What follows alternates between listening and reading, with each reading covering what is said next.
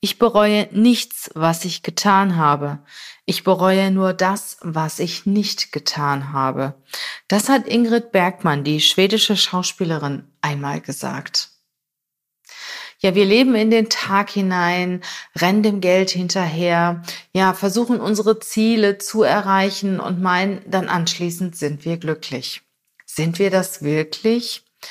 Bronnie Ware, sie ist eine Australierin, hat Menschen in den letzten Wochen ihres Lebens begleitet und hat herausgefunden oder hat die fünf Dinge herausgefunden, die Sterbende bereuen, wenn sie auf ihr Leben zurückblicken. Sie hat ein Buch darüber geschrieben und diese fünf Dinge möchte ich dir in diesem Podcast einmal vorstellen. Bleib dran, wir hören uns gleich. Hey, ho, willkommen zur Show. Leadership is a Lifestyle direkt in dein Ohr. Ganz egal, wo du grad bist, ganz egal, was du grad machst. Das ist alles, was du wissen musst, zusammengefasst. Du willst nach oben oder dass alles so bleibt. Du willst ein bisschen glücklicher oder erfolgreicher sein. Du willst, dass du Ziele erreichst. Dann nimm dir doch die nächsten Minuten für dich Zeit. Denn das ist, was Leadership is a Lifestyle heißt. Fünf Dinge, die im Leben wirklich zählen. Fünf Dinge, die Sterbende bereuen, wenn sie auf ihr vergangenes Leben zurückblicken. Was sind das für fünf Dinge? Fangen wir mal an mit Punkt 1.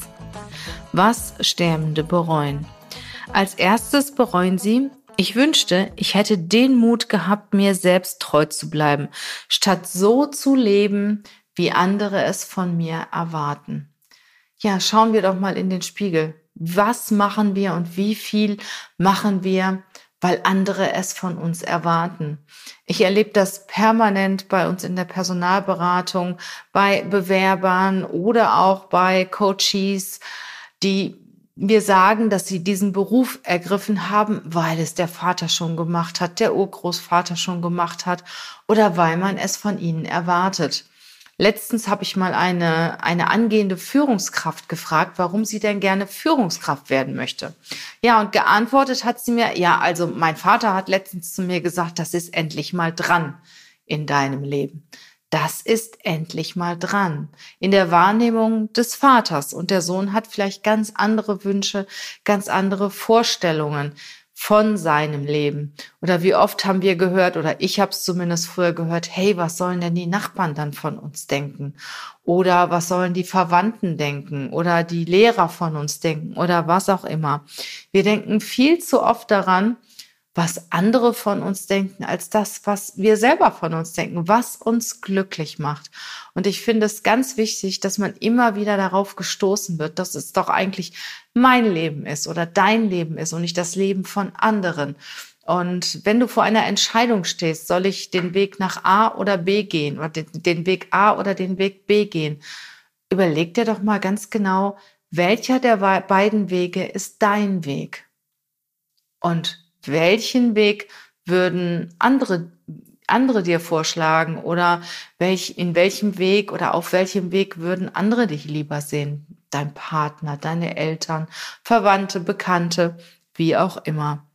Lebe dein Leben. Ich wünschte, ich hätte den Mut gehabt, mir selbst treu zu bleiben, statt so zu leben, wie es andere von mir erwarteten. Das sagen Sterbende, wenn sie auf ihr Leben zurückblicken. Kommen wir zum Punkt zwei. Punkt zwei: was Sterbende am meisten bereuen. Ich wünschte, ich hätte nicht so viel gearbeitet. Unsere Arbeit ist uns extrem wichtig. Wir identifizieren uns mit unserer Arbeit. Ja, sie gibt uns angeblich Freiheit, sie gibt uns Ansehen und verschafft uns eine gewisse Stellung in der Gesellschaft. Und wir alle haben das erlebt, wenn wir eine neue Person kennenlernen. Was fragen wir denn als erstes? Die erste Frage ist immer, naja, was machst du denn beruflich? Und genau das bestätigen auch Zahlen des Bundesamtes für Statistik. Die erste Frage bei einer Person, die du neu kennenlernst, ist, ja, was machst du denn beruflich? Wie ist dein beruflicher Status? Es ist ja auch so, dass angeblich erwerbstätige Personen laut Umfragen glücklicher sind als erwerbslose Personen. Oder nehmen wir die Arbeit nur in Kauf, um uns Wünsche zu erfüllen, um die Freiheit zu haben, die wir mit einem finanziellen Polster haben können? Ist es wirklich die Arbeit oder ist es das, was wir uns mit dieser Arbeit erfüllen können? Sind es die Wünsche und die Freiheit, die wir uns mit dieser Arbeit erfüllen können? Ist es das Ansehen in der Gesellschaft? Also ist die Arbeit das, was ich wirklich selber will? Oder ist es das, was andere von mir erwarten? Oder wovon ich ausgehe, was andere gut finden, wenn ich viel arbeite? Kommen wir Punkt drei. Ich wünschte, ich hätte den Mut gehabt, meinen Gefühlen Ausdruck zu verleihen. Viele der Menschen, die heute über 80 sind, sprechen sehr wenig über ihre Gefühle. Sie haben gelernt, ja, ihre Gefühle zu verbergen. Man schweigt wenn man Sorgen hat, man schweigt, wenn man verletzt ist. Viele ältere Menschen haben nicht gelernt, ihre Gefühle zu äußern. Sie sind einfach stolz. Ja, sie zeigen es nicht, wenn es ihnen mal ein bisschen schlechter geht und möchten nach außen überwiegend die Harmonie darstellen und haben nicht gelernt, sich über ihre Gefühle zu äußern. Ich glaube, das hat sich in den letzten Jahrzehnten schon ein bisschen geändert, dass wir auch viel offener geworden sind, dass wir auch gelernt haben, über unsere Gefühle zu sprechen, empathisch zu sein, ja auch das auszusprechen, was wir denken. Also der dritte Punkt war, ich wünschte, ich hätte den Mut gehabt, meinen Gefühlen Ausdruck zu verleihen. Der vierte Punkt, ich wünschte, ich wäre mit meinen Freunden in Kontakt geblieben. Das heißt, im Laufe des Lebens ändern sich ja auch viele Freundschaften. Man geht eine, eine Weile zusammen und dann ändern sich die Lebensumstände und dann ist man irgendwann alleine oder man hat wieder andere Freunde. Und viele Sterbende bereuen, dass sie ja Freundschaften nicht gepflegt haben, dass sie am Alter, im Alter auch oft alleine sind. Es ist unheimlich schwierig oder es ist auch wirklich viel, viel Arbeit, eine Freundschaft aufrecht zu erhalten. Ja, und wie oft, wie oft geben wir Freundschaften auch nicht so viel Aufmerksamkeit und wie oft schenken wir auch Freunden nicht so viel Zeit? Wenn sie uns brauchen, sind sie, sind wir für sie da? Sind wir immer für sie da? Und da muss ich auch wirklich ähm, selber sagen, in meinem Leben, wenn es schon mal die ein oder andere Situation gab, wo ich meine Freunde gebraucht habe, war kaum jemand da. Und das hat mich in den Situationen auch sehr enttäuscht, weil ich habe für mich auch schon den hohen Wert Freundschaft bedeutet, dass mich jeder zu jeder Tages- und Nachtzeit ansprechen kann. Wenn mich jemand braucht, bin ich dafür da. Und ich bin natürlich dann enttäuscht, wenn es der andere nicht ist. Ja, bin ich enttäuscht und ähm, manchmal ist es so, dass ich diese Freundschaft auch nicht weiterverfolge, weil ich einfach von einer Freundschaft erwarte, dass man füreinander steht. Und wenn man einen jemanden in seinem Freundeskreis hat und man weiß, der ist immer für mich da oder die ist immer für mich da und auch umgekehrt. Ich finde es ganz, ganz wichtig, diese Freundschaft zu pflegen. Und ich habe auch nicht vier, fünf, sechs, sieben Freunde. Ich habe vielleicht ein oder zwei Menschen in meinem näheren Umfeld, die ich als meine Freunde bezeichne. Und ich habe die Erfahrung gemacht, in Situationen, wo es mir nicht so gut ging, waren auf einmal ganz andere Menschen für mich da. gar nicht die, von denen ich es erwartet habe. Und schau dich mal um in deinem Freundeskreis. Wer ist für dich da, wenn du diese Person brauchst? Hast du diese Person schon mal gefragt in einer Situation, wo du sie gebraucht hättest? Wer war dafür dich da? Und aus meiner eigenen Erfahrung muss ich sagen, mich hat das schon das ein oder andere Mal sehr überrascht, wer in der Not für mich da war. Und meine Freundschaften haben sich nach solchen Situationen auch sehr verändert. Und ich arbeite auch sehr stark an ehrlichen Freundschaften. Ich finde das ganz, ganz wichtig, ehrliche Freunde zu haben.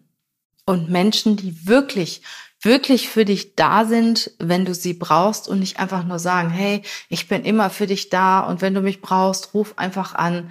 Ja, und wenn du sie dann anrufst, wo sind sie dann?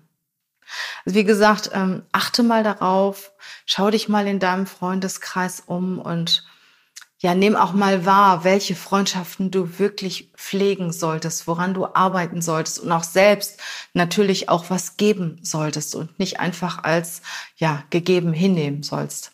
Weil ich finde Freundschaften sehr, sehr wichtig und wie man auch an den Aussagen von Sterbenden erkennen kann, ist es wichtig, Freundschaften zu pflegen. Der Punkt fünf: Ich wünschte, ich hätte mir erlaubt, glücklicher zu sein. Ich wünschte, ich hätte mir erlaubt, glücklicher zu sein. Ja, wir leben in einer Leistungsgesellschaft, in einer Konsumgesellschaft, schneller, weiter, höher, mehr. Und manchmal genießen wir das überhaupt nicht, wenn wir mal ja unsere Ziele auch erreicht haben oder Erfolge auch auch erreicht, Erfolge genießen können und sind schon wieder beim nächsten Thema. Und ähm, ich habe auch mal selber auch häufig den Spruch gesagt, Zufriedenheit ist Stillstand. Das widerspricht dem natürlich auch. Also ich habe aber auch gelernt, Momente zu genießen. Und wenn ich etwas erreicht habe und wenn ich stolz auf etwas bin oder auch wenn ich in einem Umfeld bin, das mich glücklich macht, dann bleibe ich auch da und dann genieße ich das auch. Und dieses Thema Ergebnis und Leistung und Ziele kann und darf auch mal ja einen Moment in den Hintergrund äh, in den Hintergrund gestellt werden zugunsten von dem Moment von von dem Genuss des, des Augenblickes von dem Genuss des Momentes und den dem Wahrnehmen vom Glück und viele Menschen machen ihr Glück auch von dem Erreichen ihrer Ziele abhängig. Man sagt ja, äh, was ist Glück? Glück ist, wenn du erfolgreich bist. Was ist Erfolg? Erfolg ist, wenn du deine Ziele erreicht hast. Also im Endeffekt ist Glück nichts anderes als das, was du erlebst, wenn du deine Ziele, Ziele erreicht hast, weil dann bist du ja erfolgreich und dann bist du auch glücklich. Es gibt aber noch ganz, ganz viele andere Situationen im Leben, die glücklich machen können. Das Lächeln von einem Kind, ein, ein Sonnenstrahl, den du genießen kannst, vielleicht ein paar Stunden am Meer und so weiter. Denk mal darüber nach, was dich glücklich macht und ob du auch den Moment genießen kannst, in dem du glücklich bist.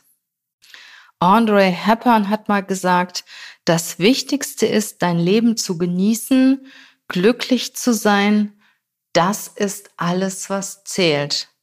Das Wichtigste ist, dein Leben zu genießen, glücklich zu sein. Das ist alles, was zählt.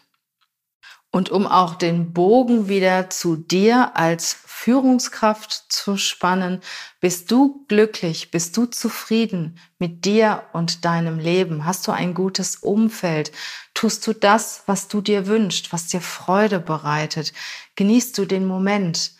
Dann bist du auch in der Verfassung und in der Lage und in der Kraft und Energie, Menschen zu führen und deine, dein starkes Selbstvertrauen, deine Kraft, deine Energie an deine Mitarbeiter zu übertragen und gemeinsam mit ihnen Ziele zu erreichen.